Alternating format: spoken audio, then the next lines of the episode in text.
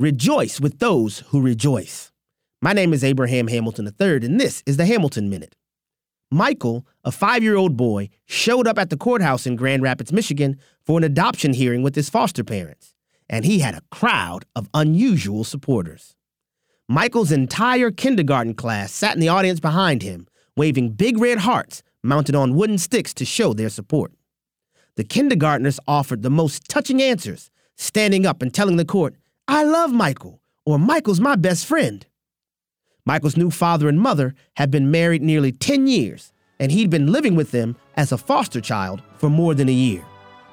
Adoption truly is at the heart of the gospel. Listen each weekday from 5 to 6 p.m. Central for the Hamilton Corner, or visit the podcast page at afr.net for more from Abraham Hamilton III, Public Policy Analyst for the American Family Association.